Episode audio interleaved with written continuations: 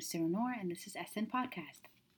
So, in today's episode, I wanted to talk about a topic of discussion that has been fortunately on the forefronts of a lot of people's um, minds. Um, this is a topic that I think I've seen over the past couple of years really been pushed and talked about, and that topic is mental health. So, the topic of mental health for me is something that is um, really interesting. I think I grew up with not really much information on mental health, but fortunately for me, the older I got, um, the more I was able to learn about mental health, and now being learning um, about the things I'm learning in university and being a neuroscience major.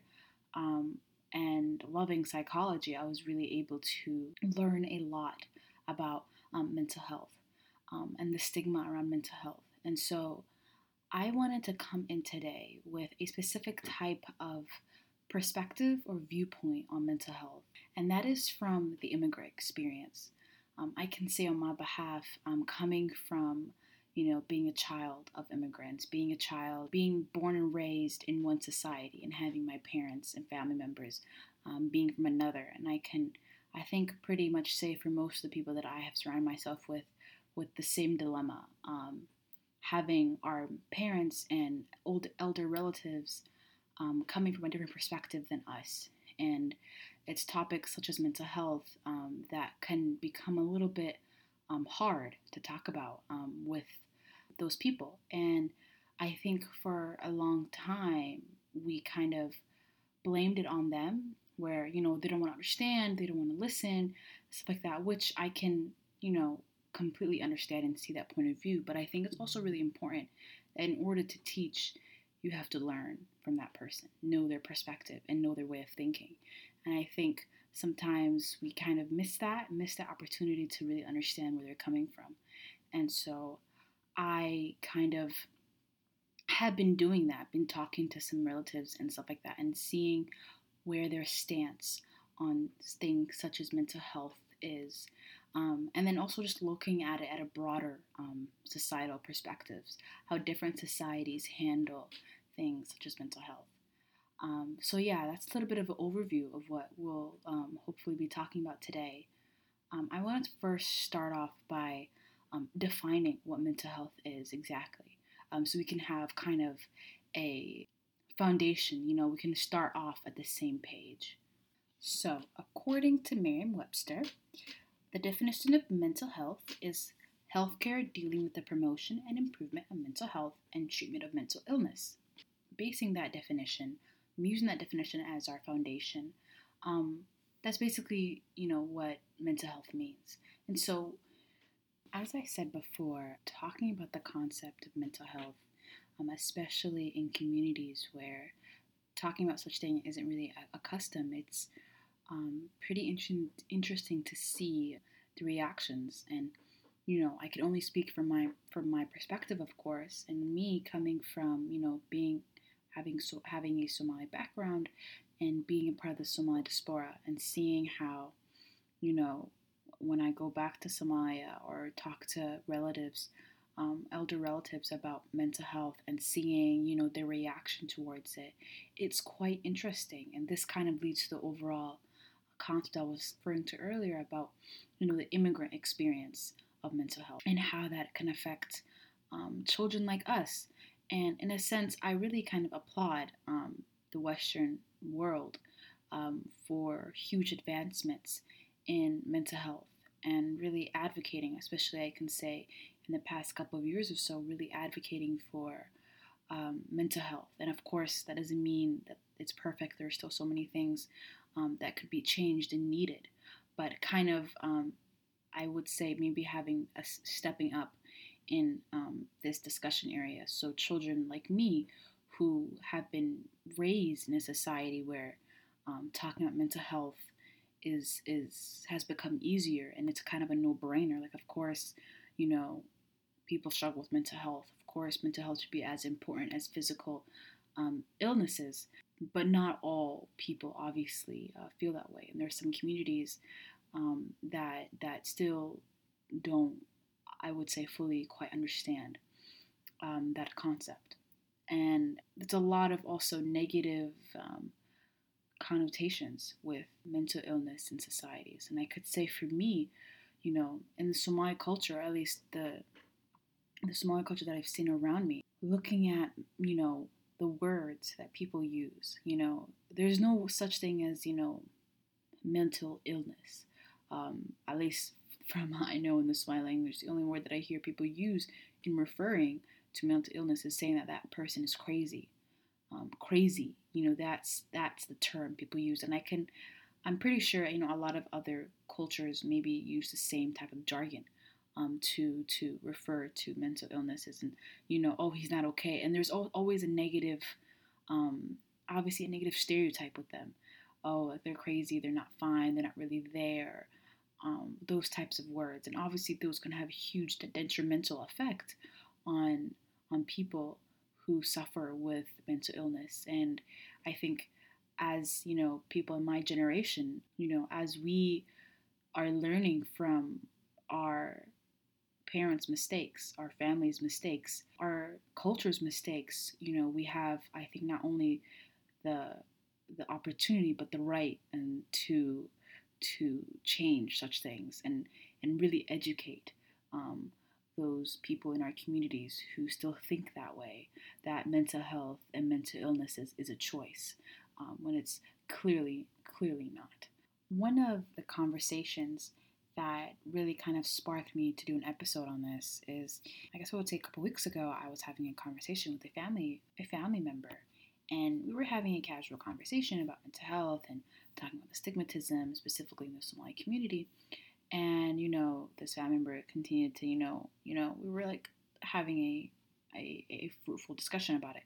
And this family member continued to kind of point out that maybe um, the reasoning why, you know, spe- specifically Somali, Somali people and, you know, my parents' generation elder um, aren't really as accepting of mental health is because they're too busy trying to survive. Like in Somalia, they're too busy trying to survive um, in comparison to people who are living in the Western world. Um, survival or like you know, putting food on your plate isn't as big of a deal. It is more now of a higher societal problem that there are still places in the world where, you know, thinking and worrying about things such as mental health isn't as important as other things such as means of survival. And something about having that conversation, one, I never really thought about mental health in that view. Um, and I'm not saying I necessarily agree with that um, statement. It was something that made me think.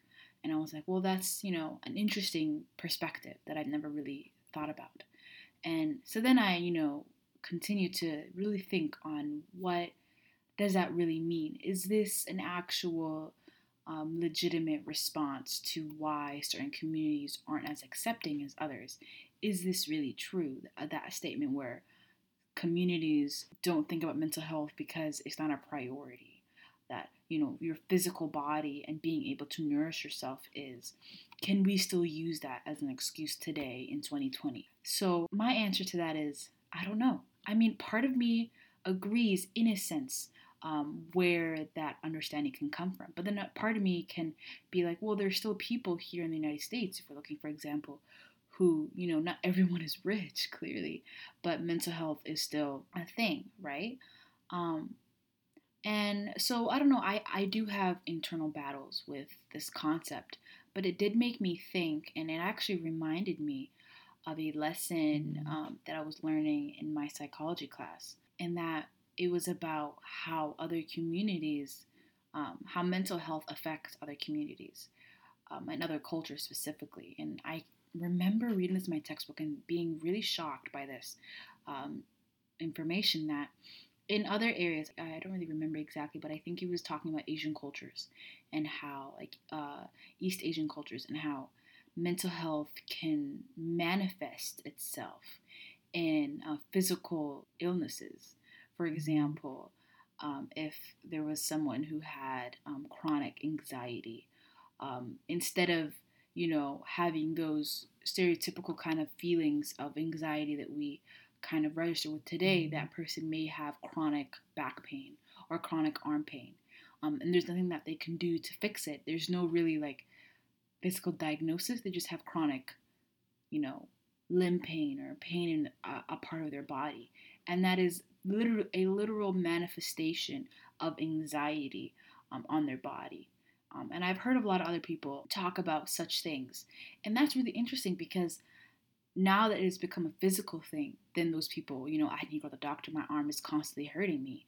Then the doctor says, Well, I don't know what's what's wrong. Um, you, you know, your arm is completely, you know, fine. There's nothing, there's no nerve damage, nothing of that sort. But then a psychologist might say, or a psychiatrist might say, oh, this might be a manifestation of, of anxiety um, or, you know, whatever um, mental health issues you may, that that person may not know that they're battling with. Um, so that was an interesting point. I remember reading that a couple years ago and being like, hmm, that's really, that is a really interesting point. And I think maybe that comes, that can come back to what we were talking about, about how um, maybe, you know, just because there are some groups who think that mental health shouldn't be as important to them because it's not as um, important as um, survival. Um, maybe those people go through physical ailments um, that can affect them.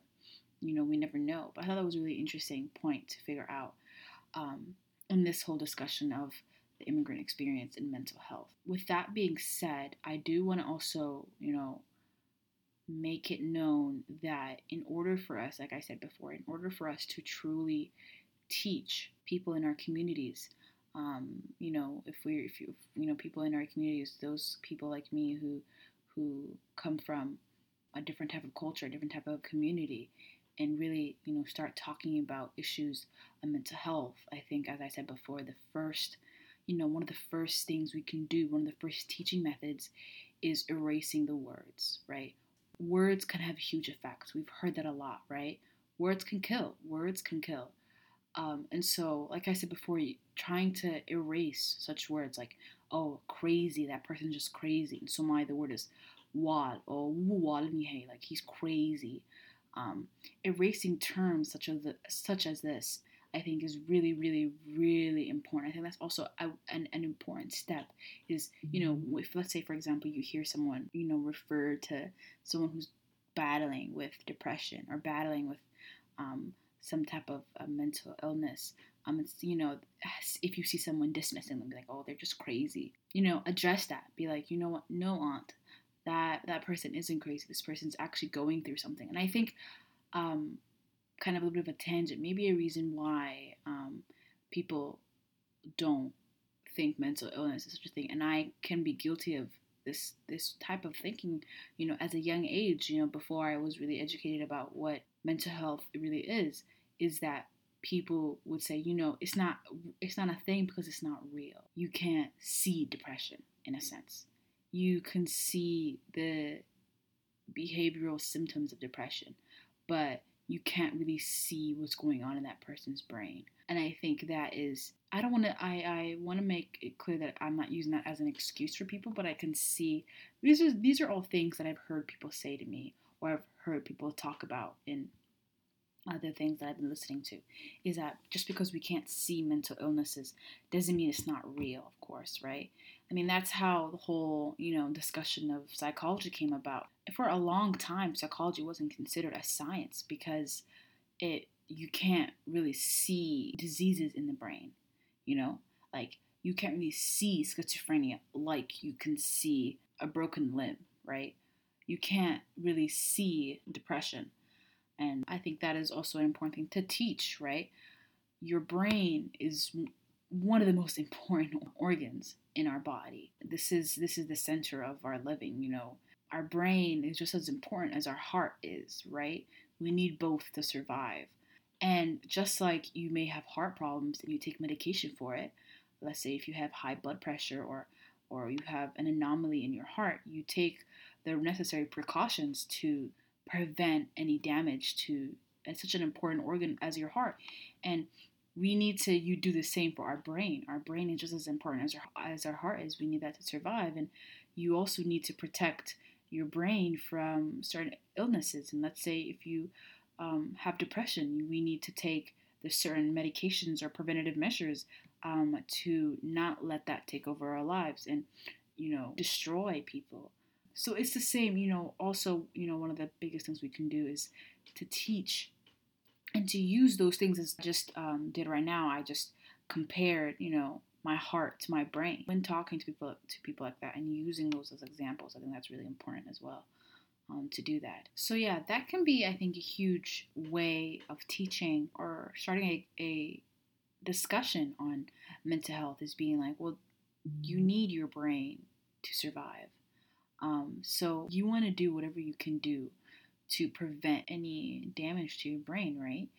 Is so monumental, obviously, in our lives um, and not just like you know the physical organ of the brain itself um, and the biologies of it but your mind your our consciousness um, our ways of thinking um, and how honestly if you really think about it it is a driver of our everyday lives of course like of course it is but if you really honestly think about it your mind is the first thing someone sees when they look at you. No one looks at your heart. No one looks at your pancreas. They look at your brain. They look at your mind, your perspective, your views on things. Um, and can you imagine how terrible um, it is to to have, you know, that one part of you um, hurt. You know, be hurting. You know, you can do nothing about it. You know, not talk about it. You know, talk about your struggles and um, your thoughts because I can have a liver problem and not know about it for years. But if I have a mental health issue, I can be stuck in a rut, in a hole that I can't get myself out of. And that is something that I live with every day, you know? It's not as easy to ignore it can be for some people and i think that's also another reason why people i think also the labeling thing has a huge impact on that too. For some people who may there are people probably who have gone through this world um, who may have battled with anxiety panic disorders depression and not even know it and think that everyone's going through that because they don't have that label of depression and stuff like that. And i think I think that can be said for a lot of different cultures that the term, the label, is what's making people upset. The label of depression. Oh, I don't have depression. I just get sad sometimes. Or I don't have anxiety. I just I'm just a worried person. That's just who I am. I think that's if we were, um, in my opinion, if we really were to go to the root cause, I think that's also one of the things is the label of it. Because once once you label something, of course, inevitably in a weird way, it's real, right? Once I say something, like once I fully label myself as something, or been labeled or diagnosed, right? You let's say for example, your whole life you were like, oh, there's this is weird lump on my chest. Um, I don't know what it is. I'm just going to keep going through my life, whatever. But then me, you know, maybe just really starts to hurt you, and you go to the hospital, and that doctor diagnoses you, oh, you have cancer. That diagnosis diagnoses diagnoses are basically labeling right? That your doctor your physician has given you a label of what's wrong with you. Oh you have cancer. That's your label right there. Now it's real. Oh my gosh now there's actually something wrong with you. Before you kind of knew but not really knew. Like you were like maybe something's wrong. I'm not quite sure. It's the same thing here. Someone might be battling with you know depression being you know having all the symptoms that we connect with depression but not having that label of, oh, I was depressed. And I think that also can tie in with, you know, diagnosing someone with mental illness. I think a lot of people connect that with weakness. Like, oh, you're weak that you've been diagnosed. Like you're you are now a weak person because you've been diagnosed with mental illness. And I think maybe a lot of other communities may might feel that way. Um, and I I can I can see I can see people connecting those dots of like, oh, you're you're weak because you you have a mental illness or something wrong with your brain like you're weak for having that. And that's clearly not true. No one no one chooses to have depression. No one chooses to have you know anxiety panic um, disorders. No one chooses to be bipolar. No one chooses to have these types of things. Same as no one chose no one chose to have you know no one ever chooses to have um, cancer. No one chooses to have um, other physical ailments happen to them. So I think we have to really when we're really talking to you know our community members about this we have to really deconstruct um, not only their opinions and their viewpoints and their perspectives but deconstruct it in a way where they can they can also see how how negative their perspective is. And i think obviously one of the also the biggest teaching things that we can do as people who are you know a new generation is it's also our way of approach. If you're going to approach someone and talk to them about mental illness especially when that person may one not actually really have much information on it and two have a false false thinking of uh, of, of mental health coming at them in a um, negative almost combative way is clearly not going to do anything. You can't yell at someone. You can't yell at someone to understand you know? You have to really be we have to really be smart in the way that we approach um, our parents or elders and talking about mental health. And um, be as informative as possible. You know having for us you know keep informing ourselves on on on mental health and the issues of mental health and treatments of mental health. And um, I really think those are uh, amazing tools that we can use um, to our advantage when it comes to this um, because you know the topic of mental is not going to go away. You know I don't ever think it's going to go away. I think this discussion I think is going to keep bringing up. And I think especially you know my generation we have to step up. And I think we I, I've seen us step up. But we have to continue to step up and rise and continue to teach and educate our elder generations who might not have had you know that same experience with with mental health and and continue to learn and understand i think if by the end of this something the the takeaways i would like you to understand is one in order to teach you have to learn right in order to teach someone about something you have to know what they already know about that topic right I can't expect you to know everything that I know if I don't know where you are right now. Like what level are you on? What do you know about mental health? What are you, what are your perspective on it? Know their perspective first. From that perspective, build on what you can help um, teach them. Um, two is deconstruct, right? Understand their perspective and then deconstruct to the reasons of why they might think that way. And use those reasons of of, of, of why they might think that way and and use it twist it so they can see um, the wrongness in those things like for example that comparison i used of how important your brain is as an organ right compared to your heart you need both to survive you need to prevent both from damage from diseases correct so you need to do what you do for your heart for your brain things like that two is to not be combative when talking to someone about this yes, it is so easy for us. Of course, for you know, I would say majority of my generation, of course, mental health is a no-brainer. Of course, it, it's almost like a dumb moment. Like, of course, it's you know a real thing. Mental health is a real issue that's killing you know killing millions of people, um, hurting millions of people. But you know there are people who might not think that same way, and so not getting frustrated and not you know yelling at them, um, being combative is I think also a huge thing. A third thing is the first first thing we can do, the most I think tangible thing we can do is prevent people from saying words, uh, detrimental words like crazy. Um, like saying also the R word, not having people say that um, because it's it's detrimental. It's it doesn't help, and not just also that kind of deals with the the last point I said is not also being combative. Just don't yell being don't yell at someone say oh my gosh don't say the R word you know, be like, you know, don't say this word because of this and this and that. Don't say crazy. Don't refer to someone as being crazy. Rather, and then t and then you know use that as a stepping to be like, well, but don't you know, don't say this because of this and this and this and this is the reasons why. I don't think you know we should use that in our vocabulary. This is clearly you know an ongoing thing for me personally, learning more and and and seeing what I can do. Um, me, I mean, I hope this episode can be um, if you're listening to this, can be kind of a stepping stone for you to, you know, understand what's going on. Not only understand, but like also use this as kind of a sparking moment to maybe um, talk about this in future reference. You know, I can talk about this for ages, right? So this is maybe this might be a part one series, and you know, I could have continued series of talking about this. This is a huge topic, of course, and this even this specific lens of um, talking to you know, the immigrant experience of on mental health is also a huge topic in itself. And um, I, of course, know that I did not cover everything. There's so many things that I probably missed um, that um, I maybe hope to talk about more in a later in a later time. But um, I'll have this be a discussion, a, a, a, number one, an intro to this to this conversation. And if you know people would like to hear, maybe I would, maybe hopefully in the future have other um, people, guests, be on here and talking about this conversation with me, um, because there's obviously multiple multiple perspectives in a perspective, of course.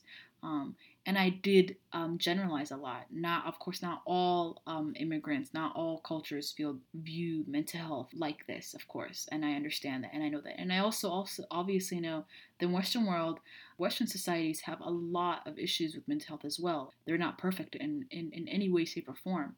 There's still a lot of people in Western societies who are suffering with mental health and not getting the, that, the help that they need. And that is also a huge issue. So, in all that to say, those are some of the thoughts that I have this is a huge topic, and but I do hope that you can come out of this with a little bit more knowledge and interesting perspective of the immigrant experience of mental health. And I really do hope to continue this conversation because it really is, a, uh, I think, not only is it a really interesting one, but a really important one to start a dialogue with, especially people who kind of come from the same background as me. You know, having you know rooted in, in in a different culture, having roots in a different culture this is a great conversation starter and i really hope that conversations like conversations like this can continue on and be fruitful and be you know a teaching a teaching method um, to teach you know people in our elder generations. Uh, yeah and i really enjoyed honestly talking about this stuff. This is something that really gets me excited. Um, gets me intellectually stimulated. But yeah, thank you guys for listening. I will see you guys next week. If you have any comments, any things, please, you can follow me on Instagram. It's s.n podcast, and I'll see you guys next week.